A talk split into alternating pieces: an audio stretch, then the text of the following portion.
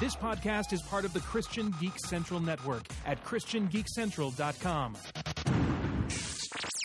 Strangers and Aliens, episode 126, 1986, comic books' greatest year.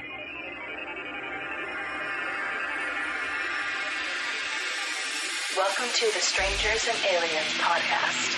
strangers.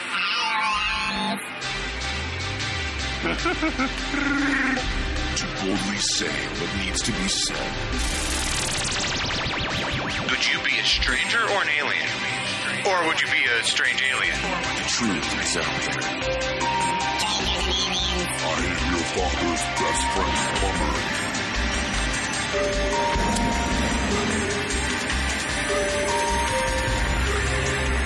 Superman. Wonder Woman.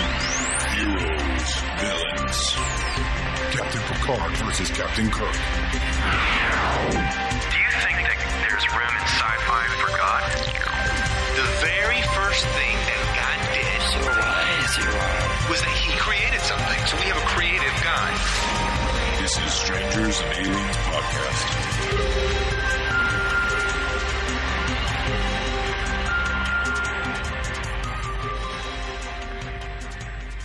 Ready? Ready? I'm ready to. Hey, everybody, welcome to Strangers and Aliens. I'm Ben Avery, and I am one of three hosts who are normally here, but um, there's only two hosts here today. And I'm abnormally here. yes, that is true. It sounds like Steve. Um, please introduce yourself. I am Steve MacDonald. Indeed. And together we are here to talk with you about science fiction and fantasy and um, how it connects with our lives and our Christianity and our faith and all that kind of thing. And so today, this is a topic I've been wanting to talk about probably since we started podcasting. Yeah. And when I say started podcasting, I don't mean started podcasting with strangers and aliens. I mean before strangers and aliens. way before. Like uh like a Like- year or two before. Like back in like 1986 or something. That's right. When when uh, I was planning to podcast about this into my parents' uh, tape deck, and you know, it just I just never got around to it. So I had my own tape deck. now we could have waited. We could have waited could've. two years, Steve, and done it on a you know anniversary. You know, Yeah, like but I think this will be like a good warm up to that anniversary. sure, sure. Get people like fired up about the the 20th year, 20 year anniversary, Twenty year anniversary. 30 Of, 30 year anniversary. I was going to say because we're not talking about 1996, which would be a very very different discussion. Be a very different discussion. books, but- A very short discussion.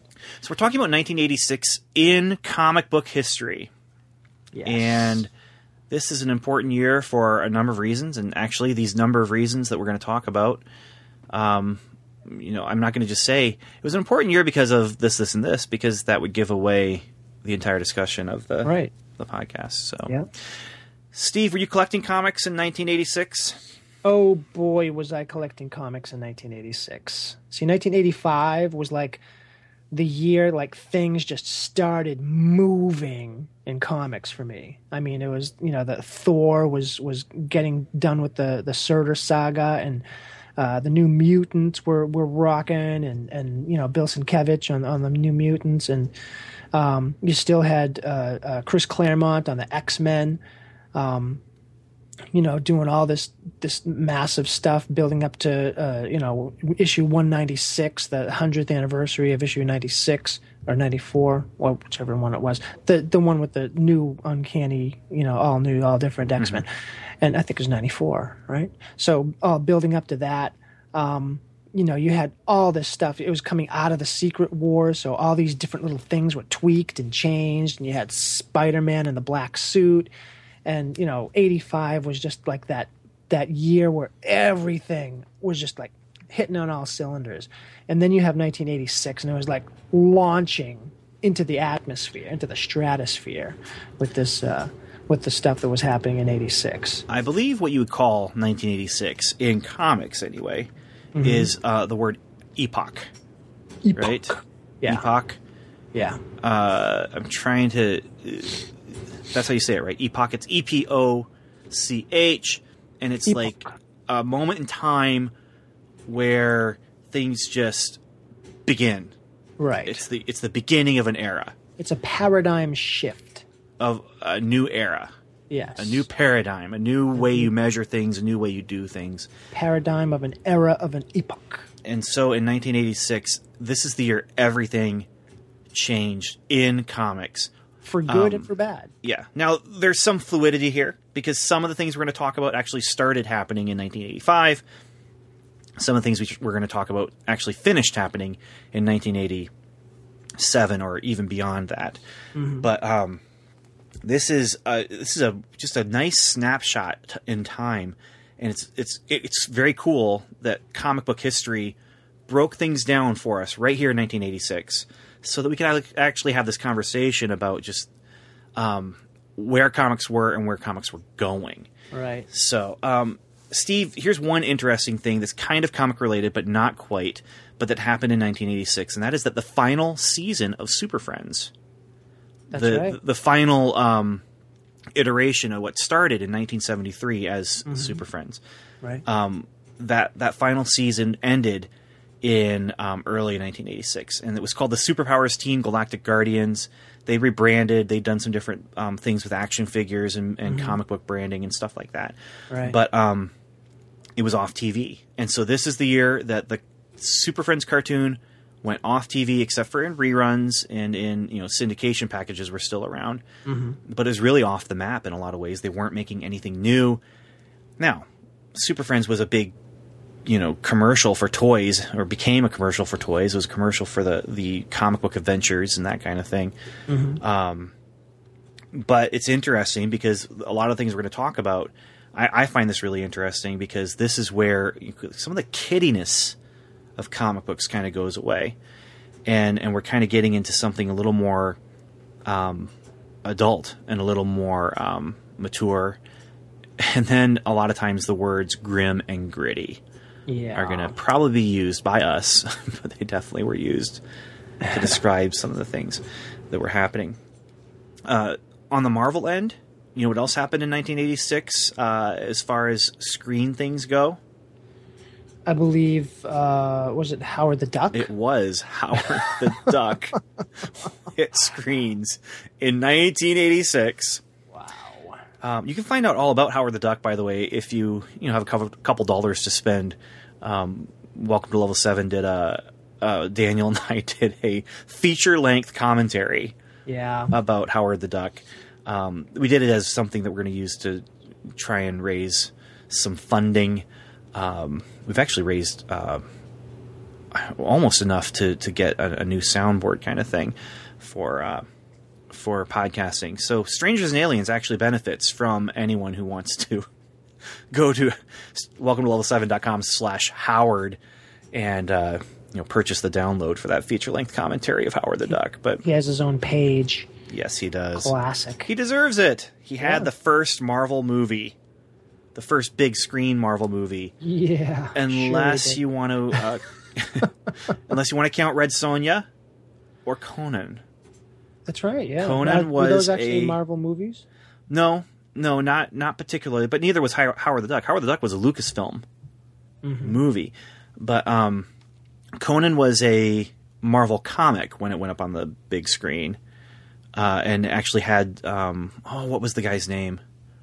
One of the writers for Conan for the comic book. oh, his name starts with an R. Robert. No, he's one of the main guys who was writing the. not Robert E. Howard. No. Oh, I can't remember his name now. Well, anyway, he was he actually helped them develop uh, like Conan the Destroyer or something like that. Red Sonja though was an original character created using a misspelling of a, a character that Robert E. Howard created, but sh- the character Robert E. Howard created didn't fit the timeline for Conan, and so they changed the spelling in its original character. And so Red Sonja, the movie, could be, if you really wanted to get technical and about that, the first original Marvel character on the big screen, but she was still technically a part of the uh, the the what's the word I'm looking for? The universe. Multiverse. Who knows? the the, the license. That's Okay. looking for. Yeah. So But we're talking about 1986. we are talking about 1986. So we just went a little rabbit trail there. so a little plug. what's interesting about 1986 for me is that I've read a lot of what we're about to talk about, but I didn't read it until maybe, well, honestly, until uh, more than 10 years later. oh, I was reading this stuff live. I was like waiting 30 days for each one to come out. It Well- was crazy. Here's something I was reading live, and these are cancellations that happened in 1986, and I found this really, really weird and a little bit interesting. But Star Wars, the comic, Yep. was canceled by Marvel in 1986, mm-hmm. along with two other licensed books, Rom Space Knight and Micronauts, all canceled in 1986, Yep. along with Defenders. Now, none of these are books that I read then, except for Star Wars. Star Wars, I still have that final issue, and I remember reading it and being a little depressed. Yeah. Yeah. It was not knowing so what was going on. so final. Yeah, well, I, I picked it up, and I had bought like the last, no, the first five or six Star Wars comics after Return of the Jedi, mm-hmm. and then kind of, uh, and then bought like one or two in between there, like in in, in the the years that followed. And then I bought this final issue, and I'm like, I have no idea what I'm reading about. It's wrapping up this new original storyline that looks really cool, but um, I bought it because it was on the newsstand and it was last issue. It said right there, and I was like, I got to get this. So, Defenders, Rom, and Micronauts. I did not read at the time, but I now own complete runs and actually Yeah. enjoyed them. But I there's some cancellations. Micronauts at the time. Um, There's the second series of Micronauts. That's the that's the series that was canceled in that Yeah. year. Yeah. Yeah. No, the, the, these are all titles that died and never came back to Yeah. Marvel. Although Star Wars is coming back to Marvel now. Is it really? It is, yeah. Yeah. Wow. They're going to start publishing Marvel comics before the movie, but I can't remember exactly when. Dark Horse still has a little bit of a of time on their license. Mm-hmm. But it's funny you should bring up Dark Horse, Steve. Why? Why would it be funny that I bring up Dark Horse? Well, Dark Horse Comics began in tell me. 1986. You're right. Yep. Um, Dark Horse Comics. so that's you know that's another it's a shifting thing there there was a bunch of companies that started then um, dark horse comics is one that's still around couple others that came out of that gladstone comics which published a lot of disney comics for a long time mm-hmm. um, and malibu comics came out of that and what came out of malibu comics Malibu Comics. Malibu Comics. Oh man, I should know this. Malibu. Comics. Groo the Wanderer. kind of i don't know didn't marvel publish Groo? Well, uh, in, er, Epic. initially it was Groo the Wanderer has been published by many, many, many, many, many publishers. well I think at one point, but um, Malibu Comics was the publisher for Image Comics. Uh, the, when Image Comics first formed, they didn't know what they were doing as far as printing comics, and Malibu published. and so Malibu published it for them for a couple years, maybe year and a half, two, three years. Um, and then when Image left, Malibu had created a couple other imprints, like Ultraverse is a Mal- Malibu thing. Now we're into the '90s with all of that, but without Malibu Comics, there was no Image comics, or Image would have looked very different anyway. got it. Got it. So, okay, we're reaching back into 1986. Dark Horse, which publishes a lot of licensed books now. They back then they were just getting started with um, like X, and I think wasn't X Mutants a Dark Horse comic, or was that something else?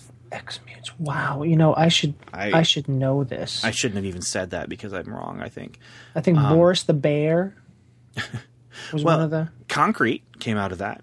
That's Con- a well, favorite book of yeah. mine, although it doesn't get much. Uh, it doesn't get talked about much, but Concrete actually had his first appearance in 1986 with Dark Horse's uh, Dark Horse Comics Presents Yeah, I have that. first issue, Yeah. and uh, Concrete is a, I think, underrated but should be on a lot of people's reading list if you like um, character driven comics. Concrete is definitely. about a guy who he's out camping and aliens come, turn his body into concrete. And so it's basically he's the thing, only it's not adventure. It's all existential crisis Yeah. and there are some adventure stories and he there's one story arc where he just goes around the world climbs mount everest because he can. Um, but it's it's that kind of thing and i really really enjoy that series. Really enjoy that series. Yeah, I remember reading a bunch of them early on and really enjoying it, but it was at the time when I wanted more superhero-y type stuff, so I never followed up on it. yeah see i i uh, again i'm in the 90s reading these things. Um you know at the end of college and after college. So i'm reading them in 96 97 98 but i'm catching concrete around the time when i'm reading sandman. And so mm-hmm. i'm i'm like i want more character driven. I want the i want this thoughtful stuff. I want this thought provoking stuff. So concrete hit me at that perfect time. I found it at that time. Also the only comic i shouldn't say the only comic. We're going to say another one here in a moment that my wife will read. My oh. wife loved reading concrete and I bought her an edition of a concrete graphic novel and wrote in the front, "Someday I'll be signing a book for you like this, and it'll be mine." um, because concrete, Sandman, those type of books, they were ones that really made me want to write comics, even more so than the comics I read when I was a kid, in, in a lot of ways.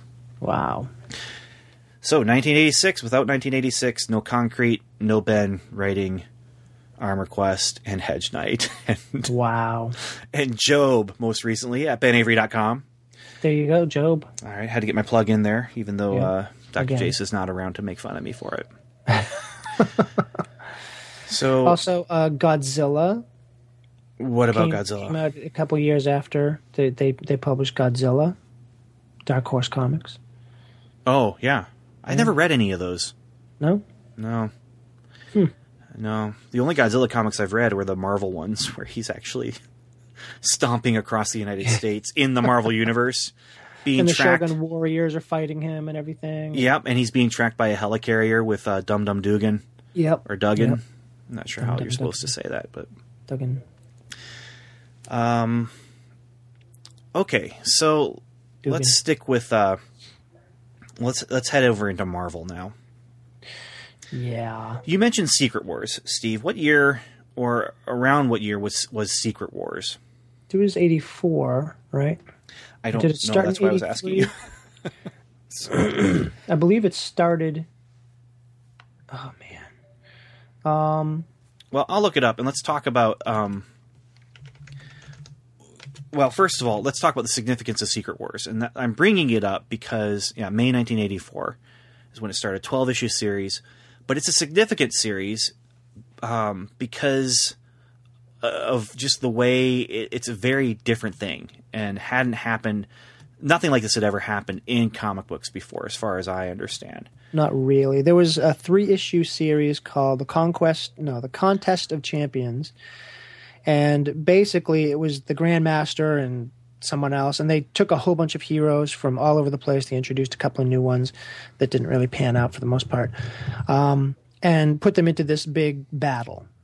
And it was three issues. It was like all these cool heroes, but I think it was, um, you know, the the art wasn't fantastic. Uh, the story wasn't really broad. Um, but you know, at, at least you got all these heroes jammed in together. And you know, if you look at the cover of Con- Contest of Champions number one, um, it's just like I don't even know, fifty heroes, and they're all like looking out as if they're about to, you know, face off against something that they don't know. It was a really cool picture. But the concept, I think, was such that they they wanted to reproduce that on a larger scale. I think Contest, Contest of Champions, I think it was uh, 82 or 83, um, and it, it did well enough that they said, you know what, we're going to do this and call it a, a mini series or a maxi series, and we're going to do 12 issues. And I'm pretty sure it was the first time uh, they had said, you know, we're going to do 12 issues, beginning to end, stop. That's it. One story, bam. And um, Well, but it wasn't just a standalone story. I mean, it changed fundamentally the Marvel universe in a lot of ways.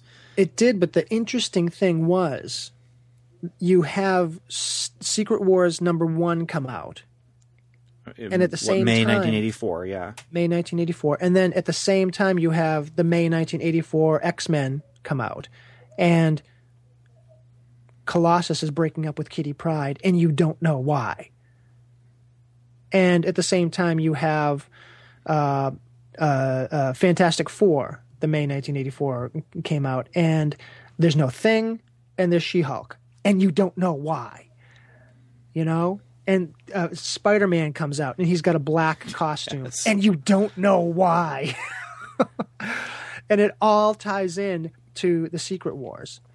And so you are driven to follow this thing. And for 12 issues they stretch out the little you know the all, all the explanations and stuff so to a point where you, you know they they did it so well that you didn't know why until that secret wars issue came out. And then it all made sense. And then you could go back and look at those issues again and you're like oh man you know and all of a sudden things are happening. And all of a sudden you're looking at the secret wars a different way because it's playing out in two different times. You know? Because those 12 issues are jammed into the the space in between those two months april and may. Those 12 issues take place then but they pan out for the next 12 months. So it was just a fantastic uh, way to tie everything in. There wasn't crossovers like you had later on in Secret Wars and in uh, Secret Wars Two and uh, uh, Crisis and things like that. You didn't have the, the the the crossovers and the tie-ins, but everything like kicked off again. Uh, Everything was new. You had a, thing comic book instead of uh, Marvel two in one, and you're like, why is the thing on this alien planet? And you know, it all made sense eventually, but it just it was just fantastic how they did it. And at the time, reading through it, it was they did it so well that when I later read Watchmen, and which was going on about the same time, which was DC, um, Well, we're going to get to Watchmen. Don't don't don't spoil that yet. oh well, I had a different uh, uh, feeling about the Watchmen. I was, it was going to make a big point there, but if you want to do Watchmen later, we I guess we can. But anyway, Watchmen was 1986. I know. Tune in later for what I was about to say.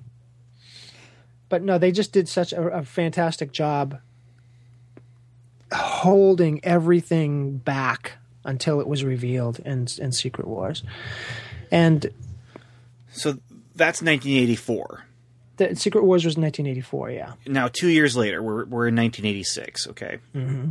and and Marvel has you know they did Secret Wars. It was a huge success. Yeah. And so now they said, how can we redo it and get that lightning in a bottle again? And of course, everything that's successful deserves a sequel, right? and so we get Secret Wars 2. Now, Secret Wars 2, uh, we're going to have to look up the, the exact date. I can't remember if it started. I'm pretty sure it started in 85. In July 1985. Okay. So it started in 1985, and so it was Nine issues. it was finishing in 1986, um, alongside another event in DC, which we'll get to in a moment. Mm-hmm. Secret Wars 2 is also a paradigm shift. Secret Wars was big, huge in scope, encompassed everything, but more or less it was its own thing. And it was running alongside all the other titles where the ch- like you were talking about those changes and everything like that, but you had to wait 12 issues a year to find out exactly what happened in Secret Wars. Yeah. Secret Wars 2, they decide, you know, let's do it bigger cuz every sequel has to be bigger. And let's do it stronger and faster, Yeah. right? It's it's the bionic man of of sequels here.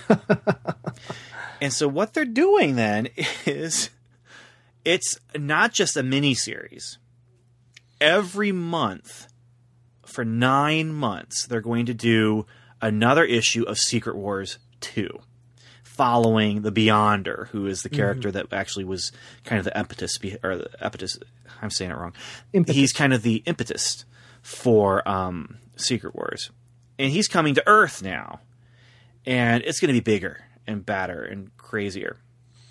And every month, we're going to have three or four titles from our normal publishing round that are going to tie in directly. So you read Secret Wars 2 issue 1.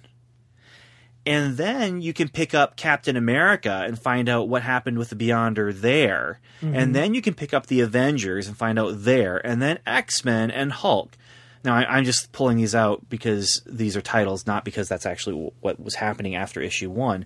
And then you come back for issue 2 of Secret Wars 2. And it's the same thing. Then they'd have like three, four, five titles, depending on the month, um, that go along with that particular issue. Okay, so in theory, this sounds grand in scope and could be potentially earth changing, earth shattering, even. And instead, it was kind of a mess. Now, I say this as someone who owns every issue of Secret Wars 2 and every tie in issue and has read Secret every Wars 2 single one. and sat down and read it in published order because I really wanted to see it and feel it and understand it. And it's for me a very different experience than it was and is for you, Steve, because for me sitting down in like the year 2000 15 years later yeah. I'm sitting down and reading through this, and I'm getting a cross section of Marvel from 1986, Mm-hmm. and so I'm getting to read um, Power Man and Iron Fist, and it's it's just one issue. There's certain things that have, you know, that they're talking about that happened earlier. They're setting up things that are going to happen later, and the Beyonder is in there, you know, Yep. just showing up and and uh, you know causing you know in some cases real big problems and in other cases just minor ones i'm getting to read rom space knight of course i already own all of those but i'm getting to read um, x-men i'm getting to read the um, new mutants tie in there um, i'm getting to see okay well what's the hulk situation here in, in 1986 Right. I'm reading it and I'm getting a more or less single unified plot line thread. Um, the final issues of- the final issue of Defenders was a Secret Wars two cry, uh, crossover tie-in. Um, Dazzler had an issue in there. So for me, it's awesome because it is 1986 Marvel in a bottle. But for you, Steve, as you were Yeah. uh, it was a different thing. Now tell me, what was the deal with Secret Wars 2 for you as a comic book reader in 1986? Well, you know, you picked it up because it was the the first one was awesome. So you you had to pick up. You know, you didn't know what was going to happen. Um, it was the same writer, uh, Jim Shooter, who at the time was the editor in chief, um, or maybe just the editor. I think Stan Lee still had some honorary title, but he was this driving force behind you know the whole chronology and the the whole system of everything fitting in and how crossovers happened. He was like the mastermind for you know ten or fifteen years. We should do a whole uh, series uh, issue on him, episode on him. Um, but it was him writing it, and you know you you had this this character which you didn't see in in Secret Wars because he was always behind the scenes or you know the a disembodied voice or whatever and he's he's you don't know what's going to happen. And then all of a sudden he's on earth. And, And he looks like David Hasselhoff Yeah, or sort of- Michael Jackson. it's sort of goofy because he's he's like taking on you know trappings of pop culture. And at, at first you're like oh okay. Uh, but then you have to get used to the way he looks which is not anything you you know you really want to get used to. He's not like you know this iconic looking character. He just looks like a a pop culture mishmash. And that's not the worst of it. The story itself wasn't fantastic. And it crossed over into all your favorite things. So you know, uh, you get uh, Uncanny X Men 196, and you say to yourself, "Why is this in the way of my X Men? How come I can't just pick up 196 and not have this be here?" Because it was annoying. The character himself was trying to find out. You know, he's on a, on a on a quest, but it wasn't a quest that you really cared about. well, it was an existential quest. It was he was trying to find out what did it mean to be human yeah, because he's basically an immortal. Uh, he, he's God almost. I mean, he he is omnipresent. Om, not not omnipresent. He's he's omnipowerful though, and and, and uh, omnipotent. yeah. He's just not omnipresent. He's just not everywhere. But he's a god. So he comes to Earth, makes him you know gives himself a Michael Jackson outfit, and um, he takes on Steve Rogers' uh, exact look for a little while with the blonde and and the muscles. But then he ends up deciding to look more like uh, David Hasselhoff. And, Yeah. But he just kept cropping up in your favorite in your favorite magazines. So now you have this throwaway one-off issue of your favorite magazine that you'll probably never read again because even if you did want to go back and read that one to get the full effect of it, you'd have to read all 9 issues of The Secret Wars 2 and then to really put into full context, you'd have to read all 40 other issues or whatever and you were just sort of like, oh man. And every month it was sort of like, which one is he going to ruin this time? you know, which one don't I have to pick up? But of course, of course, you're a completist. You want to get these issues, and so you, you know, just to, to say you have all of them, you don't want to have a a run of comic books and have one in the middle that you don't have. That would be ridiculous.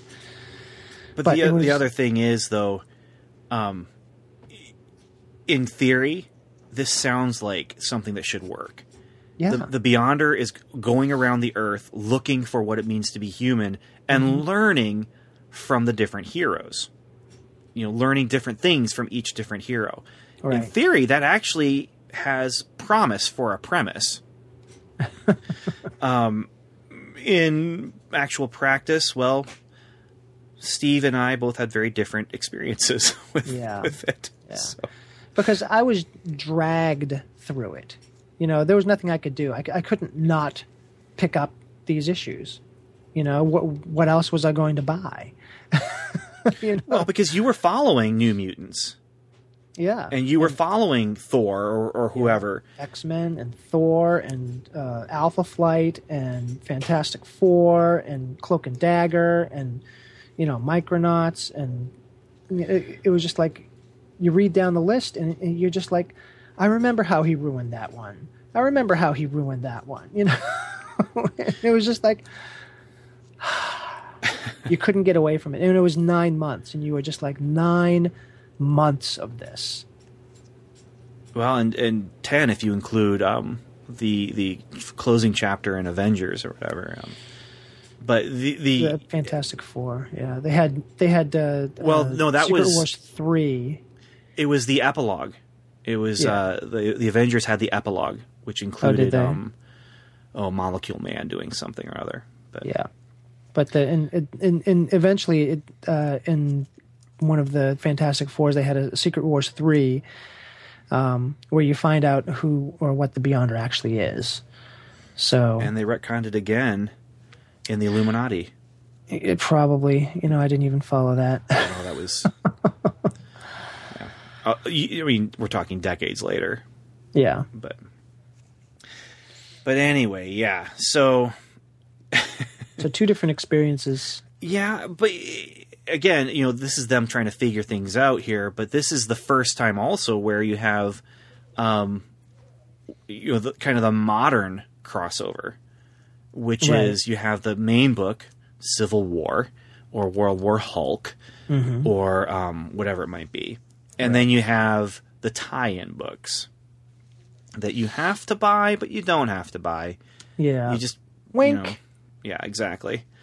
And and this was the first time they really really pushed that. right. So we're gonna stay with uh, Marvel just for one more moment here with one more thing.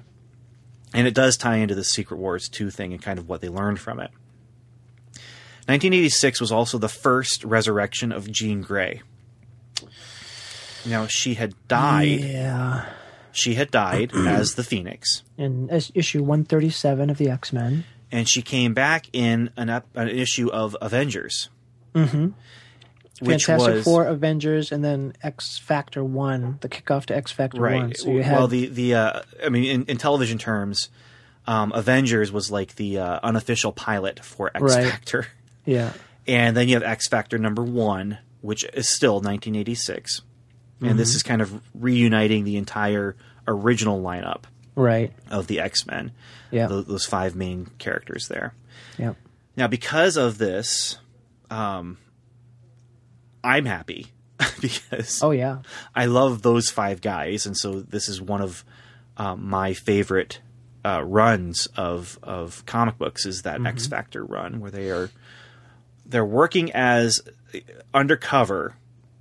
You know, they're they are they are mutant hunters. That is their um, that is that seems to be their identity. Right. But then it turns out they're actually mutants who are when they hunt a mutant down, uh, they actually then will try and train the mutant and, and, and help them be an X Men or whatever. Right. Yeah. I thought that was really cool because you had the mutant hysteria, which had been building and building. You know, Chris Claremont, because he was able to write 200 issues of the X Men in a row, he was able to, like, very slowly just seed different things into into the things in the background and you know they didn't they were coming in with with sort of like a, a bad reputation. But when Claremont got a hold of it he just just upped the ante slowly and slowly and slowly just nudging it up nudging it up nudging it up. And you know um the graphic novel the x-men graphic novel was uh, X Men, the God Loves Man Kills one. yeah, God loves man kills, and it was that was really good because it gave you a picture of what this uh, this hysteria was was building into society. You know, people were were lynching mutants and things like that, and all of a sudden you got this tie-in where okay, uh, people who are disenfranchised, people who are uh, seen as not human, you know, all this stuff, uh, that's all now being front loaded in, or in the in in the past it had been back loaded in, but now you have this mutant hysteria where people are just you know, my son could be a mutant. Anyone could be a mutant. You see it in the the X Men films. You see it a little bit there, um, but you have X Factor come in, and they're doing what society wants to have done, but of course they're recruiting, and they're Right. they're taking these. In all of a sudden, you have these new, not the new mutants, but you have new mutants that you know you've never seen before. Have have you know you're seeing their history played out now, and you know their first appearances and all that stuff, and uh, and that was really cool.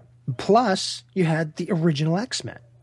Plus, mutants didn't trust X Factor because Right. the X Factor group or whatever, they were supposedly government stooges seeking down and hunting mutants. Mm-hmm. And so the other mutants who don't know their secret identity, Yep. they don't trust them either. Right. Now, what happens is we have another crossover in the at the end of 1986, and that is Mutant Massacre. Mm-hmm. And this is a big giant crossover done well, in my opinion, and done right.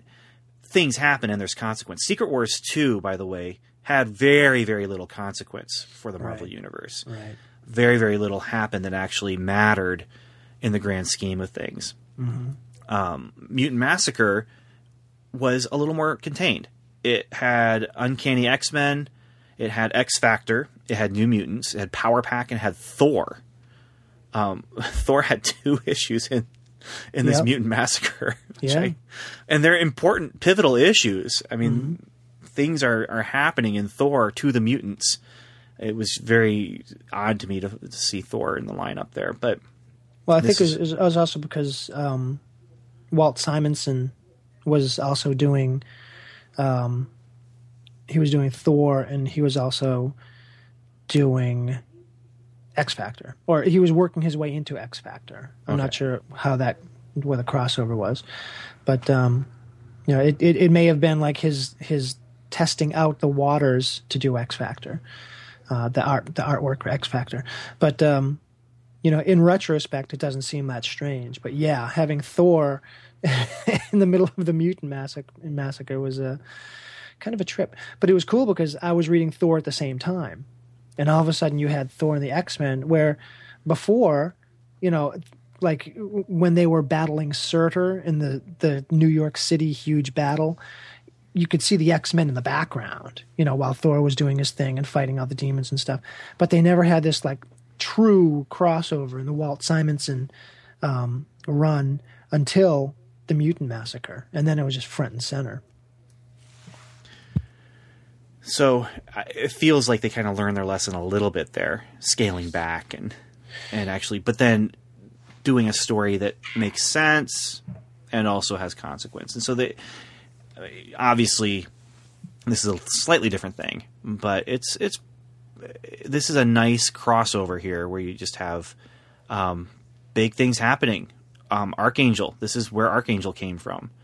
Um, Angel had his wings basically ruined, Yep. and uh, they later were amputated. Now, Apocalypse, um, I'm not sure where he came in 1986, but he's actually his first appearance is 1986 in X Factor Yeah. but that's that's Marvel in 1986. So let's switch over to DC in 1986. And running concurrently with Secret Wars 2 is uh, the big DC event, which is Crisis Crisis on, on, Infinite, Infinite Earths. Earths. Crisis on Infinite Earths um, came. Let's see. Looks like uh, April '85 is when it started, and then March '86 is when it ended. This is significant for a number of reasons, but I do have a feeling that DC, in trying to figure out what to do about all their continuity, they needed they knew they needed to do something big. I have a feeling they looked at Secret Wars and said we could do something like that Yeah. as as as part of our solution. Now, the big event is not the solution. It's in itself. It's what they did with the event. But um, Crisis on Infinite Earths, another, just ch- uh, it changed. It changed everything in a lot of ways. Yeah. It was the reset button. Yeah, You know, this- Secret Wars was phenomenal because y- you had these things happening within this universe that had all these repercussions and everything. With the with Crisis on Infinite Earths, it was just a reset button. You know, twelve reset issue- button. Re- oh yeah, This is where you restart everything. Mm-hmm. And this was the end of the DC universe. Basically, from what 1930, whatever, yeah, when um, Superman started, yeah, his chronology, his story went from those first Action Comics to 1986 and stopped right there to be restarted. And I totally, totally understand why they did this. And I agree with them doing it. The You know, and- chronology and the canon and all of these things, it was just a big, giant mess because when, for the majority of the time, they weren't saying, hey, this is one long story. And then toward the end, they were like, wait, there's so much stuff. We have to just start over, start simple, and let people, you know, begin the journey again, so to speak. Well, I in in some ways yes, but in some ways, you know, if you were reading the DC universe at the time, you understood it. It was fine. And most of the time, if it was something that was out of continuity or whatever, there was a little blurb at the beginning of you know the first page of the comic book saying, you know, this is a imaginary story or this is, you know, this happens on Earth W or whatever, you know, and, and it it wasn't that hard to figure out me at the time, I didn't read the DC universe because when I had come into r- reading comics, it was right at the time where the uh, official handbook of the Marvel Universe started coming out. And it gave you all this continuity in text form. You didn't have to read, you know, 200 issues of Spider-Man, and but you could just read 3 pages and get all the important stuff of his history, you know, all the all the important stuff right there and where he crosses over with all the other other other people, all the his powers, his you know, all his tools, and you got this for everybody in the entire universe. So I would just read them and read them and I would just get this interesting idea of the continuity of the Marvel universe and how it all fit in. And with DC, they tried to do a, a thing called Who's Who, which was similar. But the thing is, there were so many different universes that I, as not a DC reader, I didn't get as much out of it. You know, Marvel Comics, most of the stuff happens in the same universe. And Right. Well, and th- that's part of the problem was they had so many different chronologies that they had to say, okay, well, this stuff that was happening is actually from Earth 2. right. And so those are Earth 2 characters and then they start developing Earth 2 characters. And so now you've got Batman on two Earths doing very different things at different ages even. Right.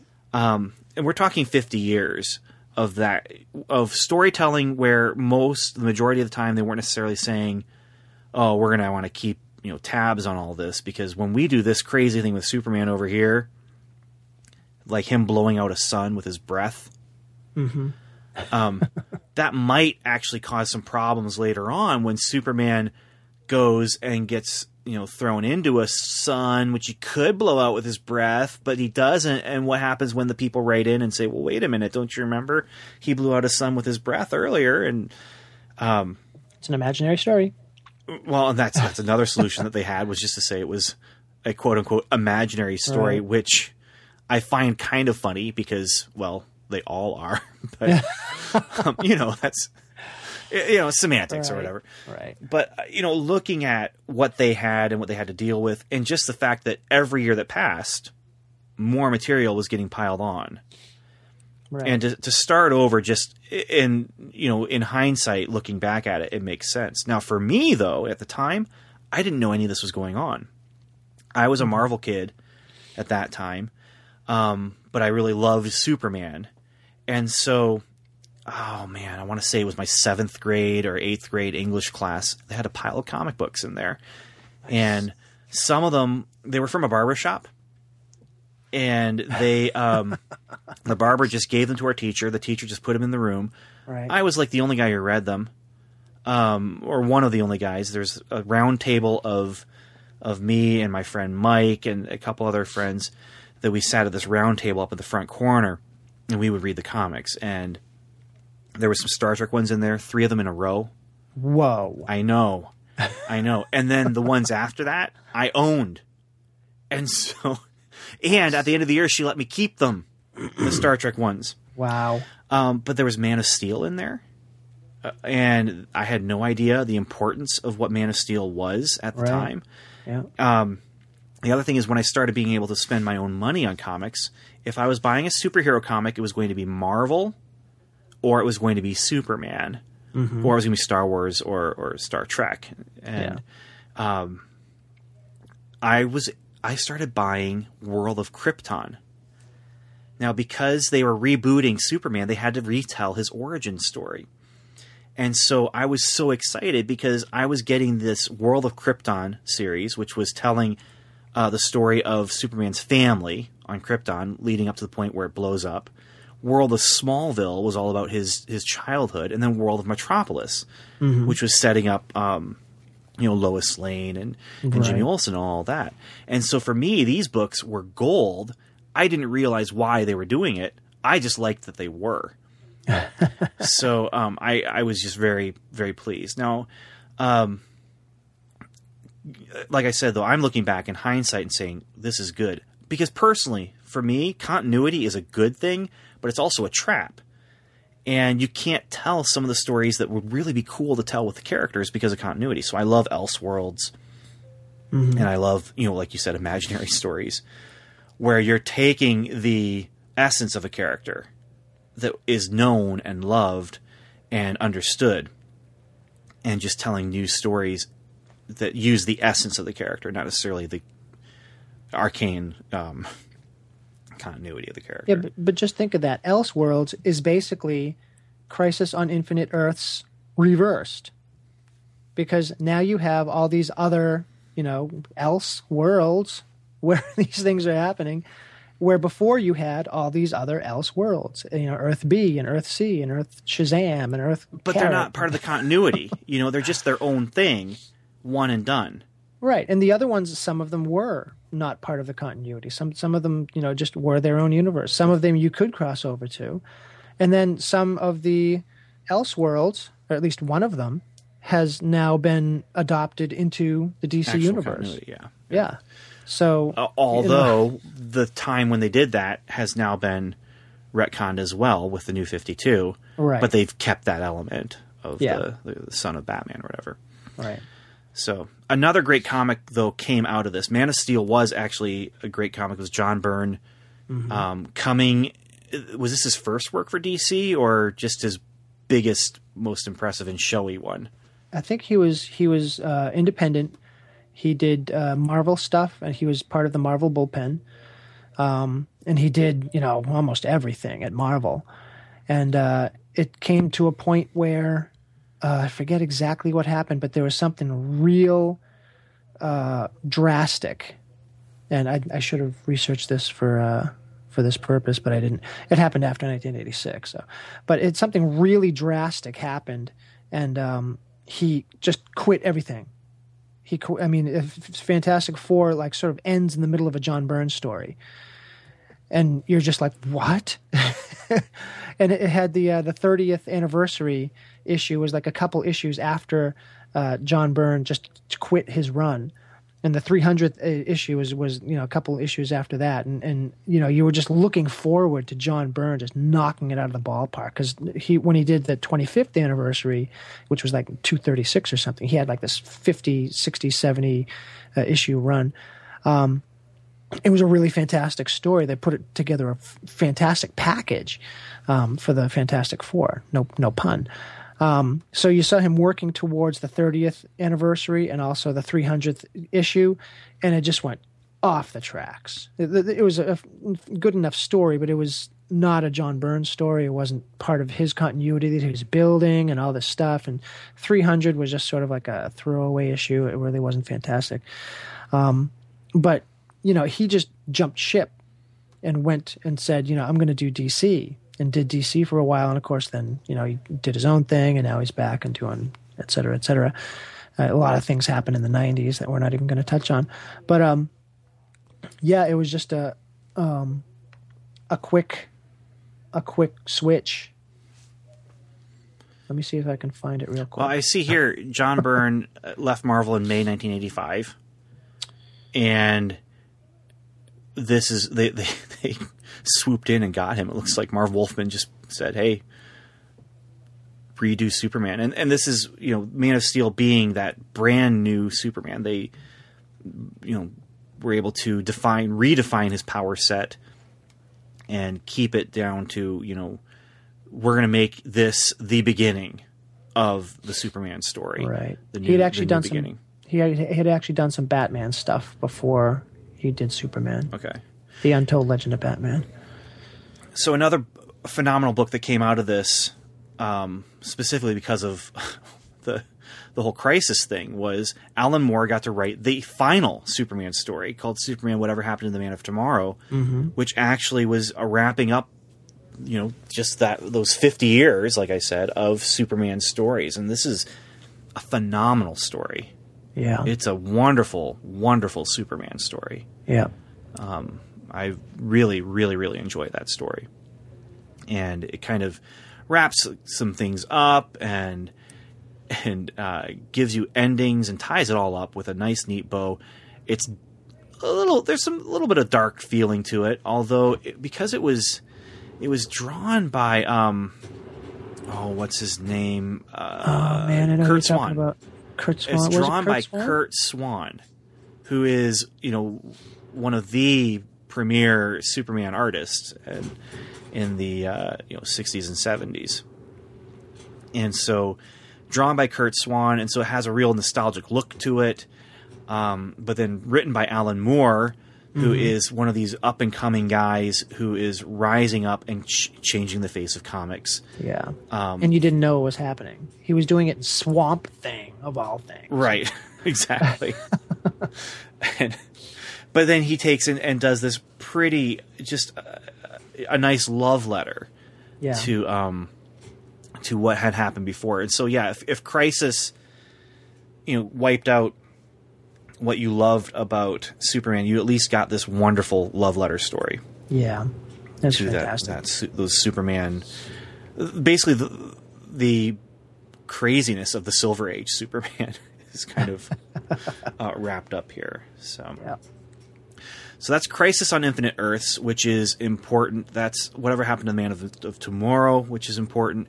But these are all kind of endings and you know changing of the guard kind of things. But then we have uh, in 1986 there are three big giants. Oh wait, we have to t- get to the small giant before we get to the big giants because I, I don't want to. I don't want to come back to this at the very end. It's going to be very anticlimactic. Which we missed a Marvel giant? thing. Which one? New universe. I thought we were gonna. Okay, well, okay. What? What? What?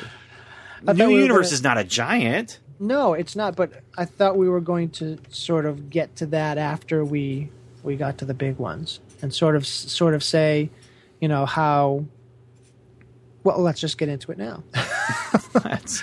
See how how Marvel branded itself with its continuity and it's you know everything happens in the same universe and all that stuff and the, the you know the crisis on infinite earths as sort of a reaction to that maybe um, you know marvel doing all this stuff right and then it kicks off a new universe yeah. Well, it's it's eighty six. 1986 was also the 25th anniversary yeah of Marvel, and so they they build a new universe because you know what? Why not?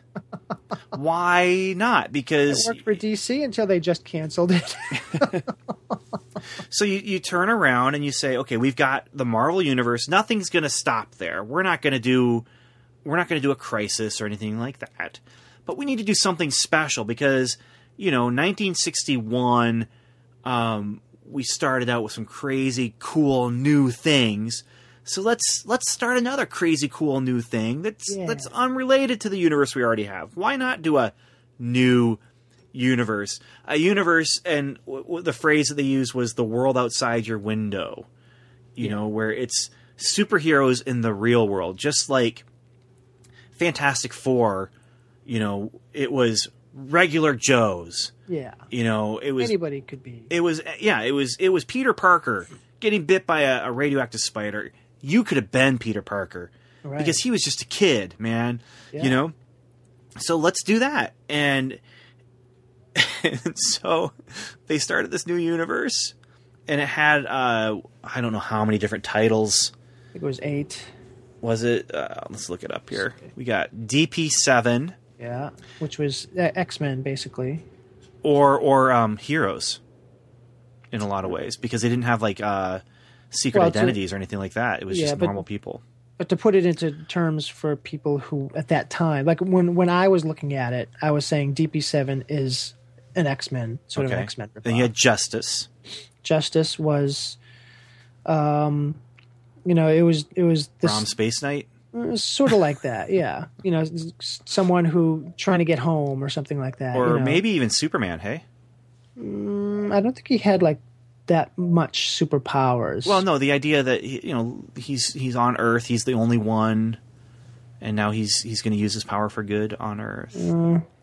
Kickers Inc., yeah that was uh which I always thought it was karate. it was no it was horrible it was It was football. yeah, it was like football players who get superpowers, and you're like, what? Kickers Inc. How can that not be karate? Kickers In Well, 'cause they're 1986? kickers. They kick the football. Yeah, I'm just saying. It's bad. Just a bad concept. All I'm going to trust. uh, okay, when we when we're done talking about this, I'm going to explain something about about me and about why I'm not okay. Uh, Mark Hazzard, Merc, Hazzard, Merc, which is basically Punisher. uh, Night Mask, Batman. Night Mask. Nope. Night Mask was was interesting because it it was like a dream. He could enter people's dreams Oh, and stuff like that. That is So interesting. this was before uh, Neil Gaiman's Sandman. So- and uh, before Marvel Comics Dreamwalker, which was touted as what Sandman should have been. And which one do we remember? Not Dreamwalker. not Dreamwalker. Psi-Force. Psi-Force was uh, basically like X Men, but just all you know psionic powered, mental powered guys. Spitfire and the Troubleshooters. It's like Iron Man and his friends. Starbrand. now that was sort of like a, a uh, um, almost like a, a- a Superman type thing, except you know the powers are, are forced upon him. This was like the the the signature character. You know, the the symbol for the new universe was the star brand, Was the and the star star brand, yeah. Was a symbol for this new universe being created, or you know, b- coming into its own existence. Now, my understanding is, though, some of this was the the the, the idea was all of a sudden, pow, there's this big event that happens and it turns people into superheroes, which we've seen quite a bit since then, as far as when new universes are started by new companies, and also um, Rising Stars had that kind of conceit. Um, Yeah, but again, of course, Heroes, where you're talking about, um, I, you know, the eclipse or whatever, which we thought was a big deal. Yeah, Um, was nonsense. But then you had characters like you know Merc, who was just uh, you know shot guns, and you had uh, Spitfire, who is you know Iron Man does not have any superpowers. Maybe he has super intelligence or something, but you know Spitfire just built a suit of armor, and you know that's that's what she did. Yeah. So you had some characters tied into this event, and then some characters tied into the event only because they started doing their thing right at that time. Yeah, and and you had um then you also have the Ultraverse, which I've already talked about from Malibu. The Ultraverse is in the 90s was Image Comics but for writers and it really appealed to me. I followed the Nightman character and then later on uh, just obsessive compulsively bought every single issue in the Marvel Ultraverse. Uh, cross, Marvel bought the Ultraverse, and so they also had um, crossovers and that kind of thing. So I look at the new universe and I see things like DP7 only had 33 issues. 32, I believe. Justice only had 32. Um, uh, DP7, yeah, 32 and an annual. An annual, yeah. Kickers Inc., 12 issues. Yeah. Night Mask 12, i- Psi-Force 32. And I look at that and think, that's doable. You could collect this entire thing. There's a reason why I've never read the new universe, and that is because if I started now, now as a kid, I couldn't do it. So as a kid, I might have picked up an issue. I might have even read one or two of these, uh, maybe even in you know from the barber shop in my English class. But um, now if I said to myself, well, I could, you know, pick up a run of DP7, you know, search it down on eBay, I would not be able to stop until I had every single one. I don't want Kickers Incorporated to be brought into my house. So, because it's football. How is it not karate? Because they kick the football. It, it's not good. It's not good. I, I can't I can't defend it. All I'm saying is they called it kickers because they kick footballs. Yeah, it wasn't until I think a actually a couple months ago when someone mentioned it on a podcast, and I was like, "Wait, football?" Until Yeah, this day, until that day, I should say, I thought it was karate. I, I'm going to stop now because I think we've given this more time than it deserves. But again, this is a publisher trying to change the game Yeah. and and trying to you know um, just build and, and make a, a you know a new universe in this case. So Yeah. now we got to talk about the Giants. The Giants. Uh, do you want to? Where do you want to start with the Giants? There's three Giants. Well, let's start with the one that I already mentioned so we can get that out of the All way. right, Watchmen. Watchmen get it out of the way, started in 1986, and the only reason I was aware of Watchmen was from the uh, catalogs I would get, uh, and and also from the DC comics that I had that had like house ads. Mm-hmm. I had no idea what Watchmen was until again uh, into the 90s when I um, in college when I was reading Sandman and Concrete, and Watchmen was one of those things that I was reading. Um, so you have a different Watchmen story. I have a different Watchmen story. I went through this month by month. So when I picked it up, it was not DC Comics. I mean, it was it was not, and it, there's no Superman, there's no Batman, there's no nothing. It's a completely different reality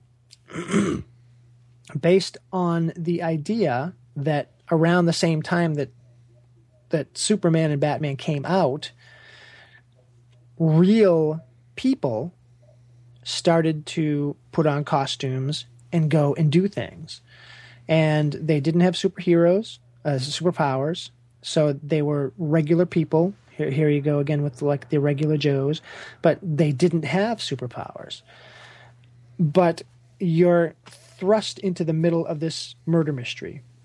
First couple of pages, someone gets killed. You don't really know who it is, and then there's a lot of flashbacks. The, the identity of the the victim is even a mystery for you. Yeah, yeah. And there's a lot of flashbacks. And then at the end Yes. at the end of every issue, you get like a chapter of a, a biography or um, you know, uh, uh, photographs which would be drawn, hand drawn by David Gibbons, the the artist, um, of like a, a, a proposed toy line or something, and someone's notes on the individual people, you know, on the individual individual pieces of the toy line or something like that. Or a big magazine spread in like a Time magazine type of thing. Yeah, yeah. And you you had this it was multimedia. Plus, you had a comic book being inserted into this comic book. So the comic book that you're reading looks like real life people dressed up in, in funny costumes and stuff. And except for one, which we'll get to. And then you have this uh, this alternate reality where instead of superheroes being popular as comic books, pirates are, are, are popular. So you have this pirate comic book, which sort of parallels things that are going on in the actual comic book as part of the, the narrative. And you're sort of, you know, like I said, it's a multimedia type of a thing. And you have this, you know, the flashbacks, plus you have the murder mystery, plus you have this other character who, you know, 20 or so years after the heroes start to do their own thing, actually gets superpowers. But he's the only superpowered individual in the entire universe, in this this universe. He's the only one. So he has these fantastic powers. I mean, you know, mind blowing powers, but he has these limitations as well. And it's a really fantastic uh, look inside an actual, like if an actual person did get superpowers. Now, Watchmen as a concept was a deconstruction of super superheroes. At the time, you had these, you know, over the top Superman, Batman, and Spider Man, and all these these heroes. And this is really the first time that someone said, you know what, I'm going to undress them. I'm going to strip them down bare, and you're going to see what what I see in what these these characters really are. These people really are and these for the most part they're reprehensible you know they're um they're not sane at some level. Um you know some of them uh they're they're troubled. They have real you know uh, problems. They have problems that they manufacture themselves because of what they are.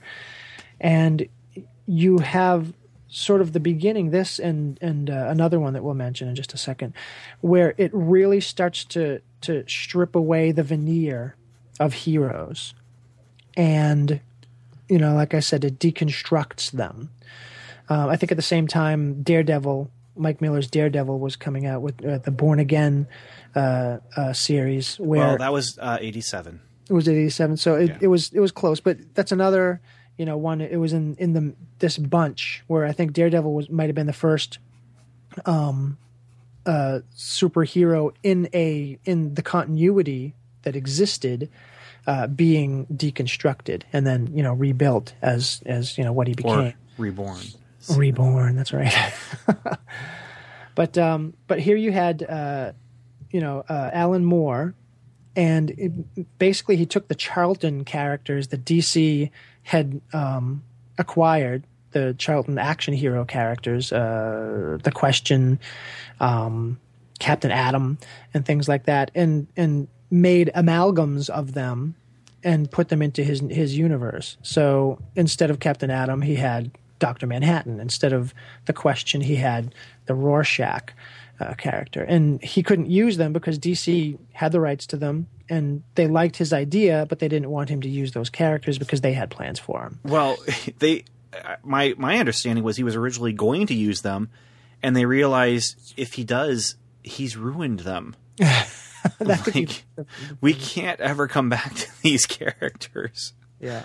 Uh, and I'm actually glad that Watchmen was original characters because I wouldn't want to see this story play out with Superman and Batman, or even with cheesy, um, uh, you know, Charlton characters or whatever.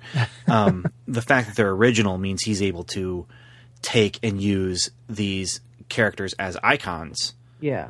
And and instead of taking and using the actual icons. Right. And so he can say, okay, well, I'm I'm using this trope, or I'm using this icon, or I'm using this. Um, you know, you you understand who Rorschach is. He's a Batman type of character, Right. but I'm able to take him to this far off, crazy land, and not have to worry about you know what does that mean for later later creators Right. But um, it is a phenomenal work of art. It is, and when you sit down to read it, as I did, in one collected volume, it is um, an experience. Unfortunately, it's was- also super nihilistic, Yeah. and I actually I used to read it, um, you know, every couple years or so and I just can't. I, I haven't been able to bring myself to read it again in like three years or something like that. I'll sit down and actually maybe even start reading it. And Yeah. no, I read it before the movie came out, and then decided I can't go to see that movie because I don't want to sit through this again. Yeah. The movie was the movie is within. I mean, I can touch it with my left hand, but I still haven't watched it. it's it's not good and and they they change some elements and especially one major element which if you haven't watched the movie and really want to i won't ruin it. Um, but there is one major element that i thought had its place in the comic book. Um, but for whatever reason they chose not to not to do it. If, if you really want to for me to tell you then let me know and i'll email you or something. But um, it, it was really disappointing um, when you saw it. And another thing is it's it's it's sexualized. There's there's a lot of stuff going on with the characters, and you know, good and bad. That you know, it's not a kid's book.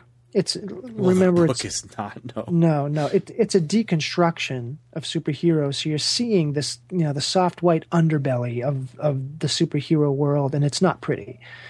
And, you know, so in the comic book, there are scenes where, you know, you don't have to linger on it. You just flip the page. Okay, well, I, I know what's happening between the two characters, obviously. Um, but in the movie, it's up on the big screen for you know I don't even know how long. I I, I took a, a friend of mine, uh, a, a, a friend of the family, a, young lady, and it wasn't a date or anything, but um, you know, it, it, I had to apologize afterwards her, to her and her brother who I, I had taken. And you know to to try to let them understand the why this was in the movie and et cetera, et cetera, and and you know why I don't. Uh, I mean, it was this big. It, it ended up being like this big thing where I had to talk to them in the car and almost give them the talk because I didn't know you know how much how much they understood and how much, where they were spiritually and all this stuff. So, um, you know, it was it was a mistake. I, I thought it was going to be you know sort of like the PG version, and I I believe it was an R. I can't I'm see it pretty sure it was. Yeah. So Let's see, that was 2009. Now Terry Gilliam was going to direct The Watchmen for a little while there. I, I would have liked to have seen that. was he? Yeah, he was attached, but um, they couldn't have done his vision. I mean, none of his movies come in on budget. I mean, his, his vision is always far beyond what the effects budget can actually do. But, um, yeah, as far as Watchmen, okay, so ni- uh, 2009, I haven't read it. I, I read it in 2009 then. Yeah. And I used to look at it, you know, when I was. Uh, so we're ta- we're talking. There's about ten years there where I read it every couple of years, and I looked at it as like this is the be all and end all of comic book scripting. Right. And honestly, that's what a lot of people look to 1986 and say is you got Watchmen. All right. That's that's it. That's the thing. That's the one. Um, there's one other thing though, and it's also DC, and that's Batman: The Dark Knight Returns, Right. and that also started in 1986. And so again, though, that's another deconstruction. Uh, this time of a character that's uh, you know the actual you know the publisher owns D, uh, Batman, and they're letting Frank Miller um, you know do, a deconstruction of the yeah. Batman character and Superman a little bit. Oh yeah, and uh, the Wonder Woman. I don't know. I haven't read that in a long time either. Yeah, but it was outside the continuity, so they could get away with it. It's Superman. It's I mean Batman at the end of his career. right. Which they're never going to tell that story. Well, I guess they did Superman. Whatever happened to the Man of Tomorrow? That same. That's interesting. I never thought of that. Mm-hmm. Two end stories in 1986, and one is just a love letter Yeah. to the craziness of the Silver Age, and the other one is just a really grim and gritty Right. saying, okay, if this guy was real, um, what would the end of his career look like, and what would the world he lived in look like? Right. So, Batman: The Dark Knight Returns is another phenomenal work. Um, again, people look at 1986 and say, Watchmen, Dark Knight Returns. These are the two things that have never been, um, you know, these heights have never been uh, scaled since. It was the high point. It is the not only the epoch. It, it is the it is the single high point of comic book publishing. Well, until Armor Quest, but then you know that's out of of Yeah, yeah. 1986. Armor Quest belongs in that same stratosphere. yeah, Right. I think so. Anyway, um, but yeah, so you have these two deconstructions of the characters, which kicked off the whole, you know, the whole deconstruction uh, craze, where you had, um, you know, characters just just ripped down to their basics and then built back up the way that that creator wanted to to rebuild it. Um, you know, I guess you could see Crisis on Infinite Earths as an extreme version of that. Yeah, yeah. uh, Because it, it strips it down and builds it up. But then, yeah, ever since, and in this is my my opinion. Um, there are there are things that go against what I'm about to say right now, but it feels like ever since Dark Knight Returns and Watchmen, superhero comics have been looking back at those two books and saying, "Well, how can we do that again? How can we do that again?" Instead of "What can we do next? How can we do that again? How do we make our character like Dark Knight Returns? How do we make our characters, you know, human like Watchmen? Um, Fantastic Four, uh, X Men, Spider Man, you know, back in the '60s, uh, it changed superheroes by making them human and relatable. Um, and then you have this moment in 1986 where it's all just stripped down. And even if you look at New Universe, the New Universe was a stripped down universe. It was it was what if superpowers existed in our world? Yeah. You know, and, and, and trying to ask that question. What if they didn't exist yesterday and they existed today? Yeah, all of a sudden. Yeah. And okay, so one other giant of comics in 1986 is the other book I was talking about that my wife can Right. actually read, All right. and that is Maus. Maus. Now, Maus is spelled M A U S. It is a Art Spiegelman is he's an underground comic book artist, and he actually started writing it long before 1986. I think it was mm-hmm. even in the 70s. He was doing it in some of his underground or independent comics with an X magazines, and it tells his father's story being uh, in at Auschwitz. Now, in the comic, it's Mauschwitz, I think Mouse switch. and it's it's uh, mice are Jews, and cats are Nazis. Nazis. Um, you have bulldogs as Englishmen. You have frogs as Frenchmen. I mean, you have basically every uh, nationality is is um, represented different- as a different animal, yeah. and you have in you have Art Spiegelman drawing himself as a mouse, talking to his father in the present day As a mouse. as a mouse. And then you have the story of what happened to his father uh, going through World War II in a concentration camp. And it is exactly what it sounds like. Yeah. Uh, it is touching and brutal, not. Um, it's not brutal in like an R-rated uh, violence kind of sense, but brutal in a emotional. This, you know, you, you read it and it just it, it crushes you to see this is what happened to people. Yeah, and because it's animals, you have one step away. There's some where you- removal, yeah. yeah, you can show things happening between the animals, and it's it's almost comical because it's animals.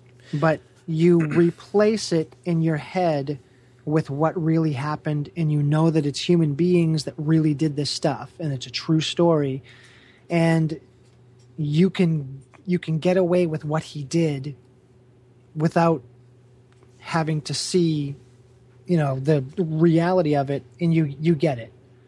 You know it's it's it's almost like radio where it can be described and it's more real inside your head because you see what it's in what's inside your head you know the uh, you know the arch oboler's the thing on the fourble board.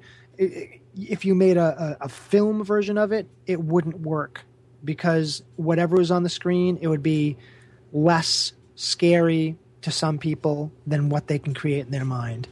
And that was the beauty of, of radio. And here you have that sort of concept that that paradigm where you're you're taking something translating it into something else and the reality of it is inside your mind. And it's it's just a fantastic way to do it. And I, I think Art Spiegelman even uh, talks about this kind of in with within the book, where that that level of separation for him, right. like to draw it like this, became a level of separation for him to be able to accept some of these things that his father was saying, and you know he and his father don't have a good relationship, and that's brought out in, in the story as well. right Um, it's just a very very interesting book. Now there there's two volumes. Volume one was published in '86. Volume two was published in '92. Um, it, it has won so much acclaim, but it, when the second volume came out in '92, I believe it was uh, that's when he won the the Pulitzer Prize yeah for this. which was incredible because basically it's a graphic novel Right. graphic novels don't win the pulitzer prize. And well, I think they might have even changed the rules so that it couldn't happen again. but i think so yeah. but they yeah i mean this is a, a comic book. It's, it's you know it, it really if you think about it it's schindler's list uh, with mickey mouse. You know i mean that's that's really exactly what it is. But it is powerful it is touching and it is um it's human.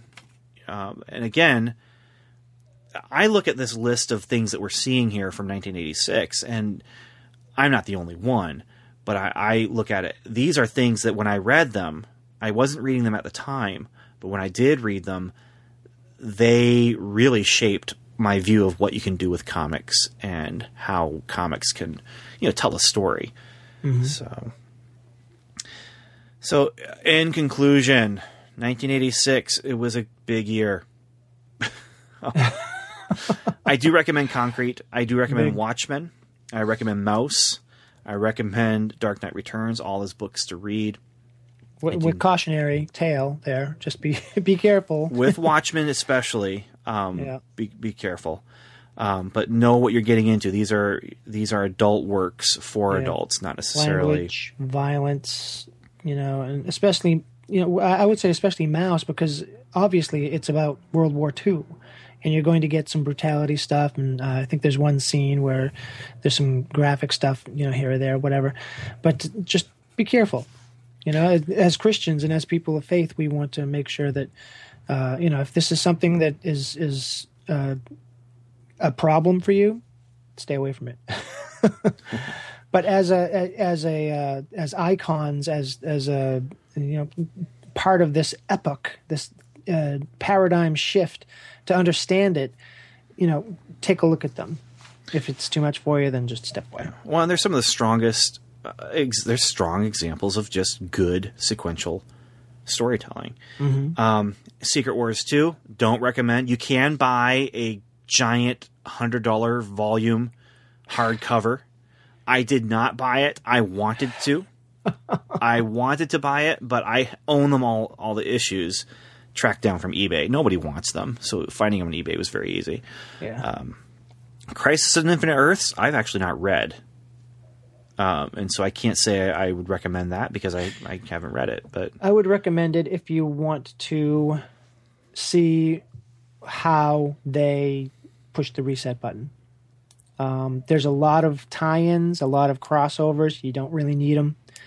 Um, if you really want a full understanding and how they shut down the universe, you know, there's a like the four issues of Justice League where they just shut it down, and you have these you know characters just playing out the last uh, the last days of the Justice League as you know things are happening in crisis and the real heroes are you know away doing actual you know end of the world type stuff.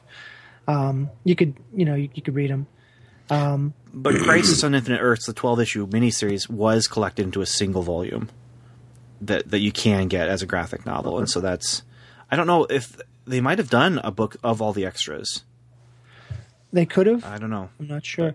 And also, uh, just to just to put a tag on the end of that, um, the follow up to Crisis on In- Infinite Earths was a six issue limited series called Legends, and uh, that was a crossover too. Uh, it's six issues. Um, it introduces some really interesting new concepts that they played off and they they ran with. Um, you know, in in the next couple of months and stuff like that, it, it reintroduces basically the Justice League and all those characters. Um, and there's a whole bunch of like 25 tie-ins to that as well that you don't really need. Yeah, But um, that's it, that's a really fun one. Legends. It, it just kicks off the universe. It's the other end of the reset button. all right. So all that said, I'm not sure what we're talking about next week. Yeah, it's going to be an interesting. Um, maybe Teenage Mutant Ninja Turtles. Could be Captain America. I, I think Dr. Jace really wants to talk about Teenage Mutant Ninja Turtles, and yeah. it's quite possible that as people are listening to this, we may have already inserted a Captain America reaction episode. I don't know because this is we're recording this and we've got two, three other episodes in the can. Oh, that's right. Yeah. So I'm not sure exactly what's happening next week or what people will be listening to in next episode, even if something different happens next week. So You never know.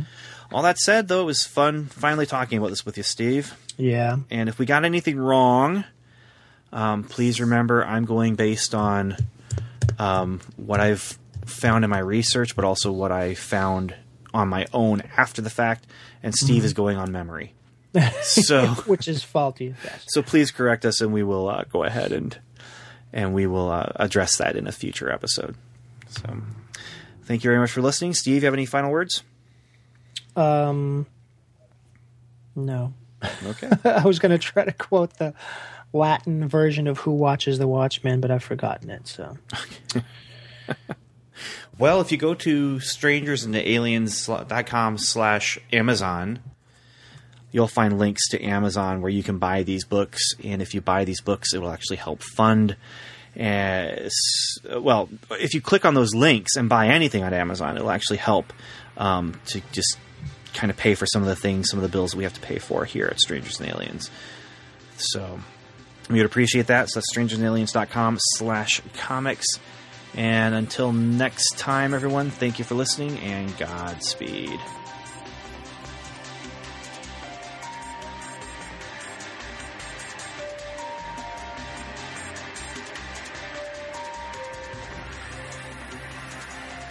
You've been listening to the Strangers and Aliens podcast, hosted by Ben Avery, Steve MacDonald, and Dr. Jace O'Neill.